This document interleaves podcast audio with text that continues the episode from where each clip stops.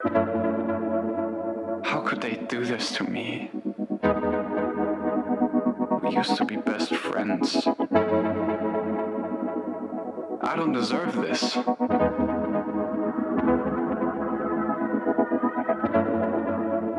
He gave up everything.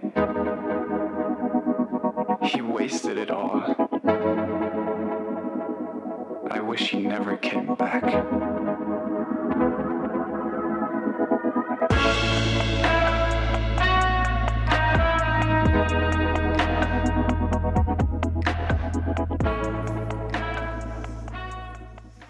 What is up, Northridge Church? I hope everybody's doing well. You had a great weekend. I want to welcome you to Northridge Church, no matter where you're joining us from, whether it's our Webster location, our Rochester location, or our online location. Thanks for being here. And I want to say welcome home. And I use those words really strategically and intentionally. You'll hear our staff and myself use them. You see signs. And, and that's really our desire for this church is that it would feel like home, like a family, that no matter who you are, what you look like, where you came from, that you would be welcomed, cared for, and valued. And together, as a family, we would grow together in our relationship with Jesus Christ. And so, thanks for being here at Northridge Church. We're honored to have you. And I want to make a big ask. And, and I know this, this might be, you know, maybe stretching, but we have an 8 a.m. service, and uh, it's, it's pretty awesome. You should check it out sometime, you know what I'm saying? And make some room. Our 9.30 and our 11 o'clock services, a lot of times we have people in overflow. And so, if you don't have kids, and, and you don't mind getting up early, you know, grab a bagel on your way in and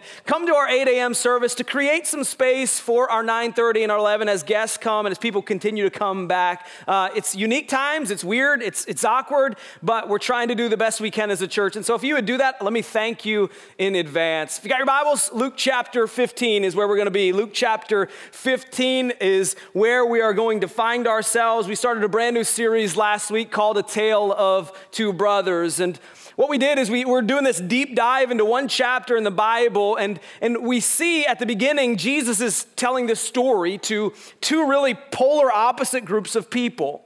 You have the pagans, the, the, the, sinners, and the tax collectors who are loving Jesus. And then you have on the opposite side of the crowd the religious, the, the, the, the, Pharisees, and they come with an attitude judging the other people in the audience. And so Jesus has this really difficult task. He's got to somehow craft this story that, that welcomes people who are far from God into the family of God while yet still penetrating and convicting the attitude of the religious people.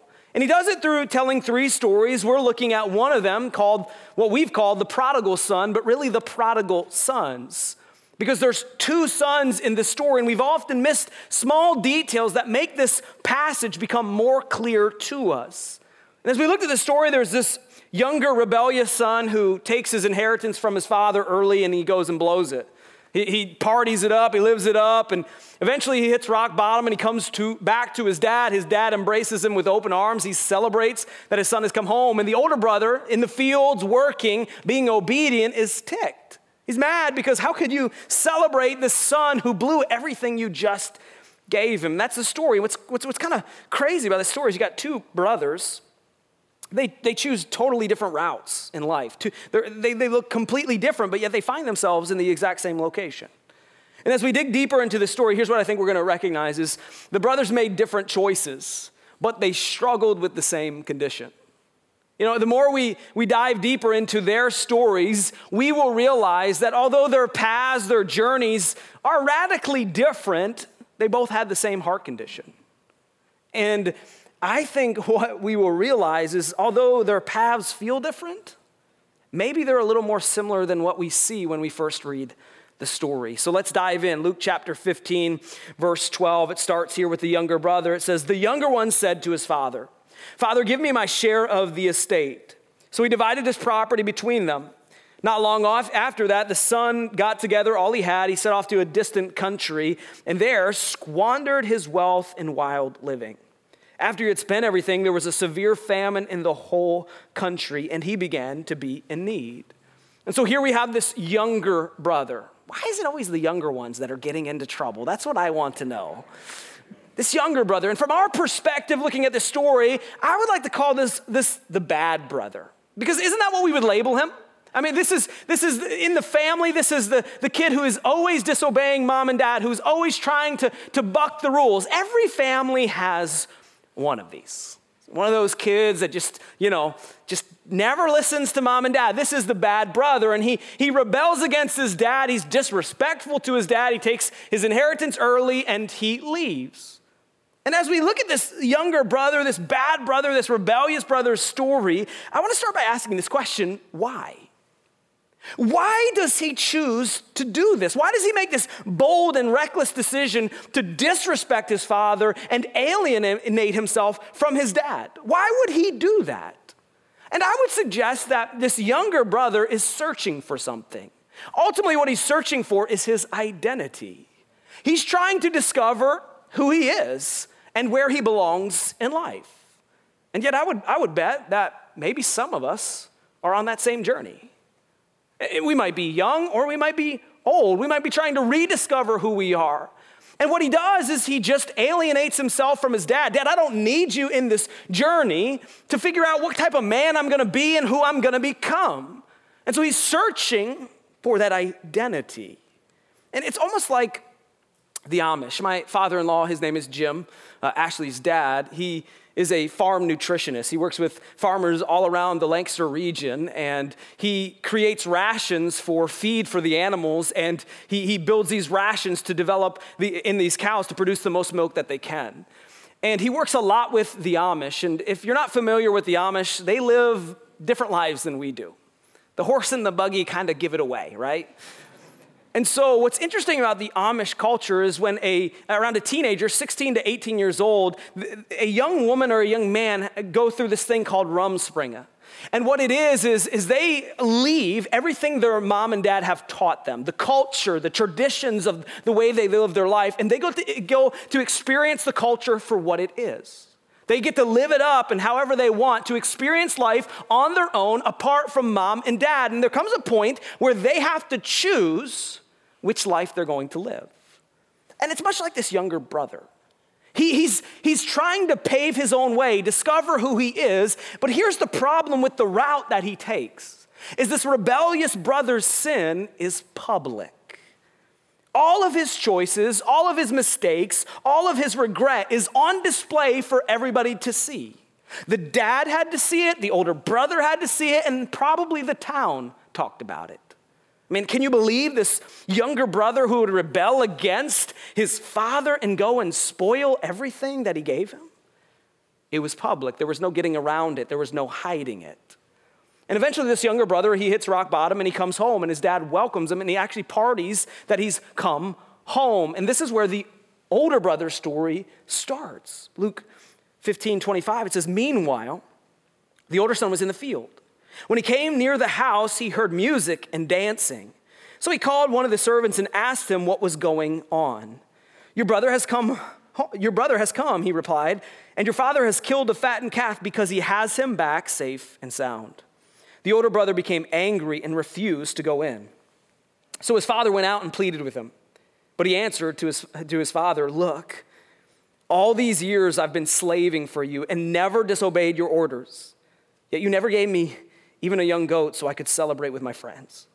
But when this son of yours, who has squandered your property with prostitutes, comes home, you kill the fattened calf for him?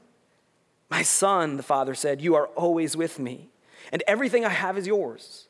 But we had to celebrate and be glad because this brother of yours was dead and is alive again. He was lost and is found. And so here we get a, a different vantage point of the story from the older brother, the obedient brother. I, I want to call him the good brother right? Because isn't, isn't this really what every parent dreams of? I'm, I'm, I'm in, in the throes of parenting. I have three children at home, and man, can I tell you, I just long for a son or a daughter like this that always does the right thing, that says yes when I say to do it, and never asks the question, why, daddy? I'll tell you why, kid. I'll tell you. I mean, this is what we all want as, as, moms and dads, as grandpas and grandmas, like this obedient child. Or at least that's what we think. This older brother does everything the right way. And my question is again, why? Why does this brother choose not to just go with his other brother? Hey, I'll take what is mine, I'll, I'll take the inheritance, and let's go live it up together, bro. Why does he choose to stay and conform to everything his father wants? And what's interesting is I would actually suggest that the older brother is searching just like his younger brother and for the exact same thing his identity. He just takes a different route to discover it. This older brother is looking and longing for his place in life, for acceptance, and he chooses to, to discover that through obedience. But here's the difference between the two brothers is the younger brother's sin and rebellion was out there for the world to see. It was public. But the religious brother's sin, it was disguised. It was camouflaged. Yo, I, I wore this shirt just for this moment. Here's what's crazy about this older brother. Is here he thinks he's at home, he's obeying his dad. And he thinks that him and his dad are, are best buds, they're close, they could never be closer. And he doesn't even realize, because he's blinded to his choices, he's blinded to his apathy, that him and his dad are actually not even close at all. Because his sin is disguised, it's camouflage. He can't even see it. And what looks like completely different journeys and paths are actually very similar. In fact, look what Timothy Keller says. He says, The brothers' hearts and the two ways of life they represent are much more alike than they first appear. What did the younger son most want in life? He chafed at having to partake of his family's assets under the father's supervision. He wanted to make his own decisions and have unfettered control of his portion of the wealth. How did he get that? He did it with a bold power play, a flagrant defiance of community standards, a declaration of complete independence. What did the older son most want? If we think about it, we realize he wanted the same thing as his brother. He was just as resentful of his father as the younger son. He too wanted the father's goods rather than the father himself. And so, two unique stories, two different paths, but they end up in the same place. And when we study these two brothers, we recognize that their goal was actually the same. The goal of bro- both brothers was self salvation. They went on this journey to discover who they were and where they fit in, and they wanted to do it all on their own. They didn't need the dad's help.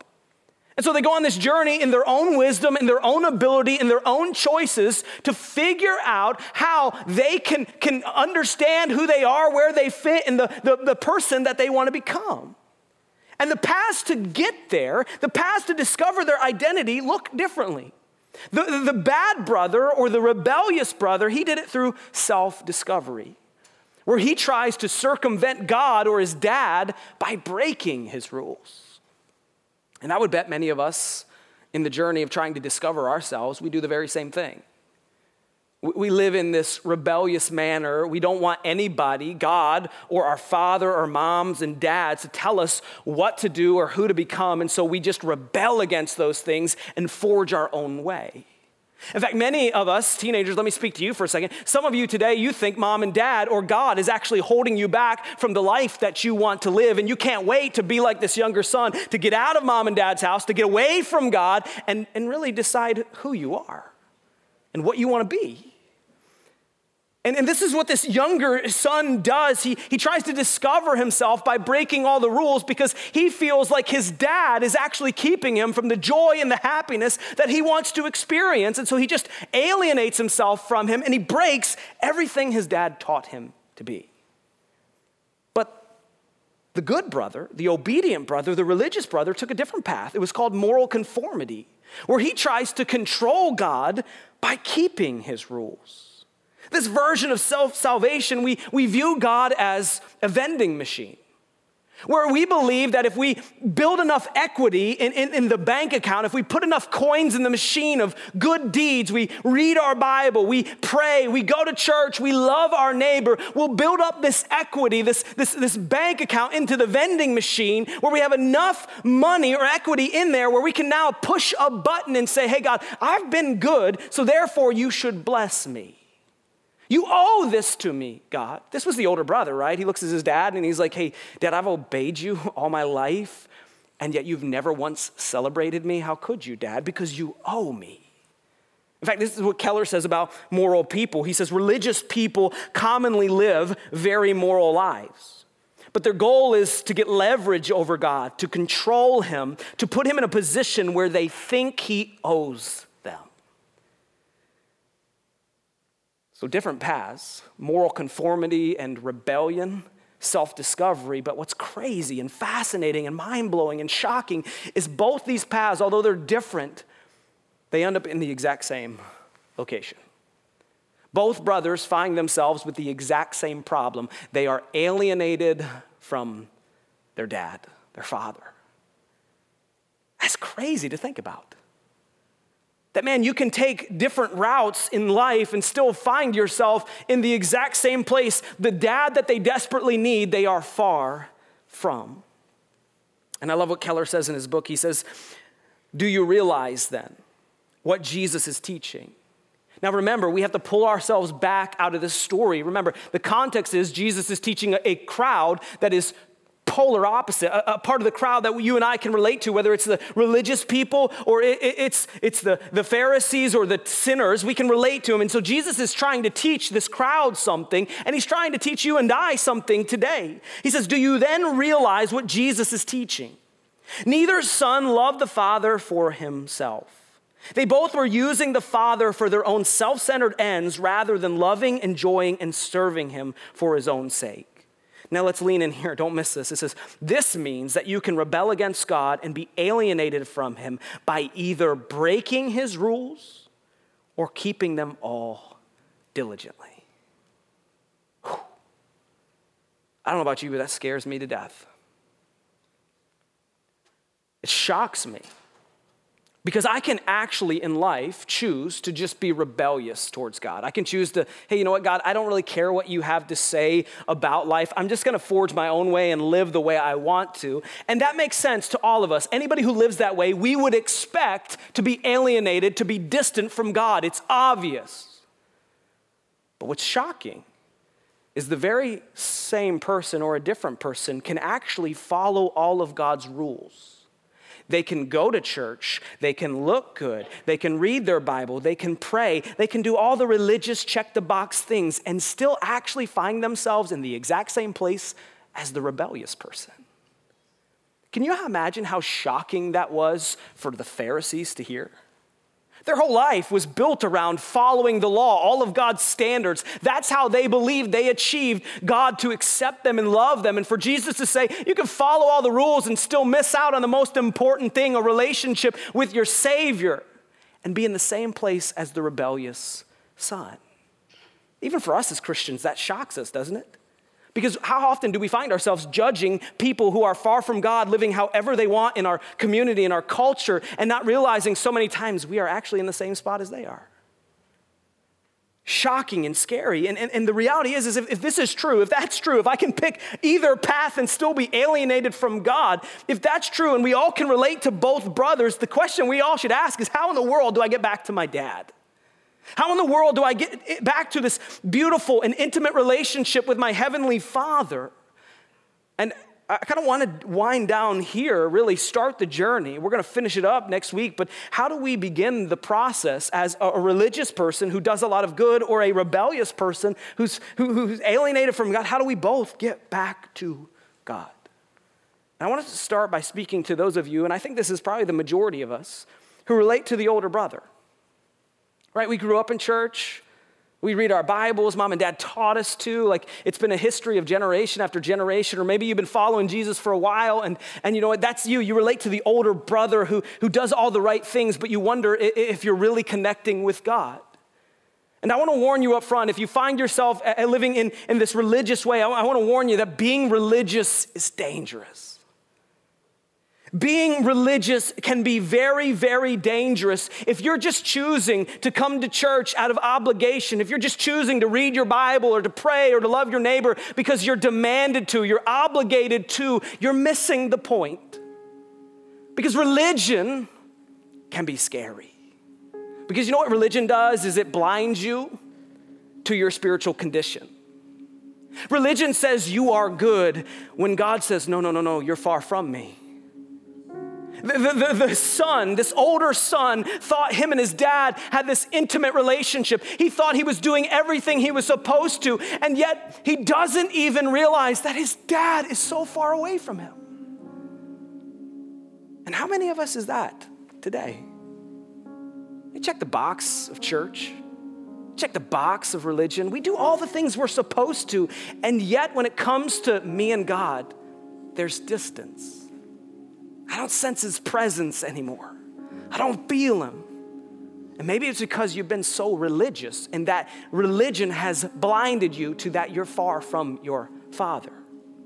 And here's what should scare us all more than anything else is the ending of the story. You see, a lot of times we, when we read the Bible, we never get to the ending of the story. We're too busy focusing on the rebellious son. How could he? Wow, what a beautiful story. He came back. Let's celebrate. But the ending of the story is shocking. Because guess what happens? The religious brother isn't reconciled to his dad, the rebellious one is. In fact, let me read to you what Tim, Timothy Keller says. I, this is so good. He says, although the, although the sons are both wrong and both loved, the story does not end the same on the same note for each. Why does Jesus construct this? That, that, that, why does Jesus construct the story so that one of them is saved, restored to a right relationship with the Father, and one of them is not? It may be that Jesus is trying to say that while both forms of the self salvation project are equally wrong, each one is not equally dangerous. One of the ironies of the parable is now revealed. The younger son flight from the father was crashingly obvious. He left the father, literally, physically, morally. Though the older son stayed at home, he was actually more distant and alienated from the father than his brother. Why? Because he was blind to his true condition. Because the elder brother is more blind to, to what is going on, being an elder brother Pharisee is a more spiritually desperate condition. Because religion is dangerous following God out of obligation is dangerous. Can I tell you, in my marriage, my wife knows when I'm faking it. It sucks. but she knows when I buy her flowers because I'm supposed to rather than when I just am madly in love with her. She knows when I say I love you because it's what I'm supposed to say as a husband and when I look her in the eyes and I really mean those words. Can I tell you the truth is this the same is true for God? He knows when you're showing up to church or reading your Bible or praying or doing whatever it is that a good Christian would, and you're just doing it because that's what your mom and dad told you to do, or that's what you're supposed to do, rather than, man, I get to walk and be in this beautiful relationship with my Savior. And what we have to recognize is religion is dangerous, and good will never be good enough good will never, ever be good enough. Your good will never make it, it will never achieve to what you want. I'm gonna say something shocking. It will send sound waves down your religious spine. But it's true, God is not after your goodness. I know, all us people who grew up in church, like, what did the pastor just say? No, it's true. God doesn't want some army of, of moral saviors who look the part, but yet lack the most important thing, and that's a relationship with Jesus. But yet, so many of us, we fall into that trap over and over again of religion because we try to be good. Can I tell you, you'll never be good enough to make it? But the good news is, you don't have to be. If you're trying to live a religious life, let me, let me take the pressure off your shoulders. The pressure of trying to achieve something you can't, the pressure of trying to look the part. God doesn't want that from you because He's already earned it for you on the cross where He was good enough and His righteousness paid the price and the penalty that you couldn't. And because of His righteousness, you are deemed good enough. So the pressure is off. You don't have to worry about religion or looking like the perfect Christian. God's already taken care of it for you. So just follow him, walk with him, know him. That's what he wants from you. But maybe you're not the older brother. Maybe you don't find yourself in this religious state of mind. Maybe you're actually the more rebellious person, right? Where you just honestly, if, you would maybe never tell anybody this, but you just really don't care what God says. You don't care what God's standards are for your life. You don't care what His Word says. You kind of just want to live life your own way, apart from God. And maybe you're there right now where you are walking in this journey and it feels really good. You're, you're free from religion. You're, you're free from all the Christians in your life. You're, you're free and you can kind of live however you want, and it feels great right now. But let me warn you, and I think this story is a warning for any of the rebellious types that it might feel good now, it might be fun now, but eventually that path will be really lonely. It will leave you empty. And it will come a point, it might be years from now, where you actually desperately need the God that you're running from. You'll hit rock bottom and you'll realize the only one who can save you is that God. But here's the problem just like this rebellious son, this younger son, you'll get to that place in life and you'll look at your life and you'll realize it's full of regret, full of choices, sinful choices that you wish you never chose. And you'll wonder, just like this younger son, will my dad, will God actually take me back knowing where I've been and what I've done? Some of you feel that right now, right? You've made some really poor choices in life, they haunt you. And you want to have a relationship with God, but you wonder if God will actually have a relationship with you knowing what you've done. And I love this story because what it it tells every rebel in the house, and we're all rebels at some point in our life, that God loves you despite all you've done. This is the shocking news of the gospel of Jesus Christ that God accepts anyone into his family. Anyone.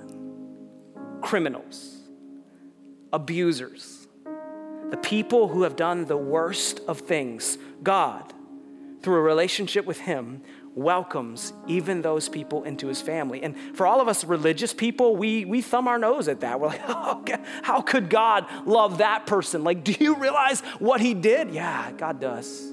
And what we often forget as religious people is we fail to realize we were actually that rebel once.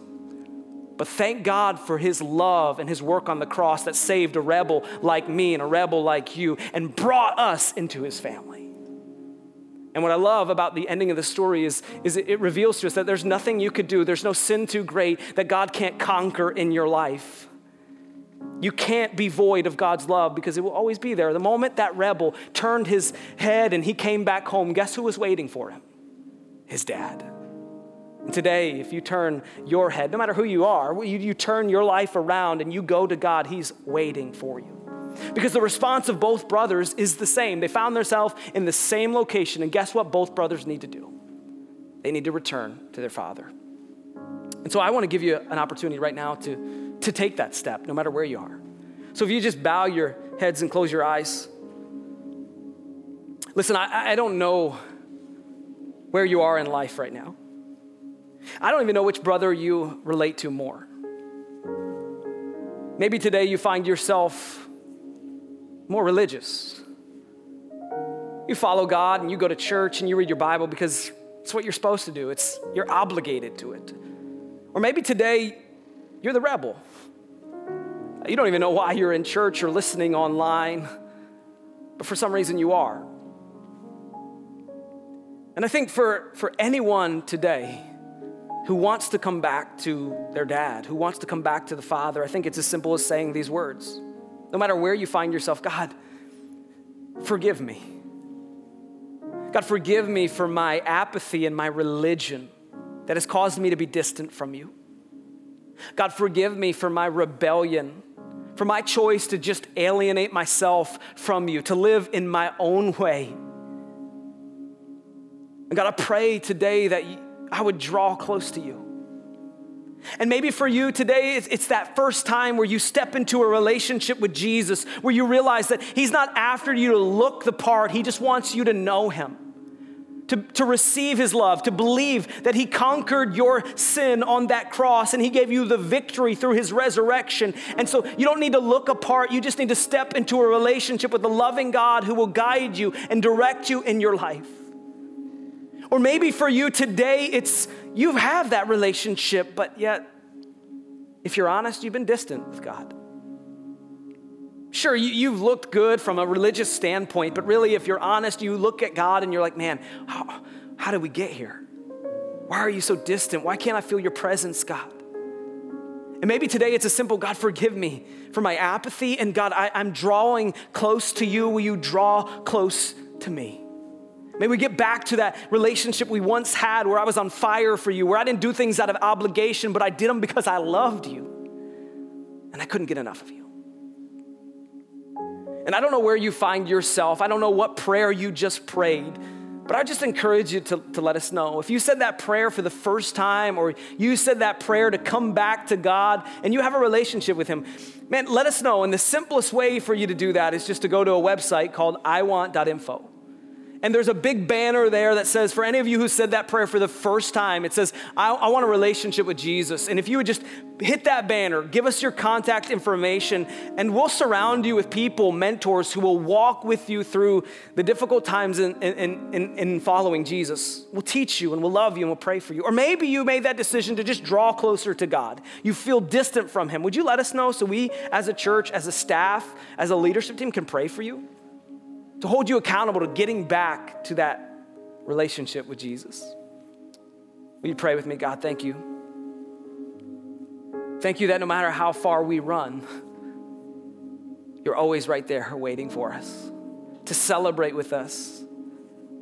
And God, I pray for the person who said yes to you for the very first time. God, I pray that you would encourage them, that you'd surround them with people who can guide and direct them.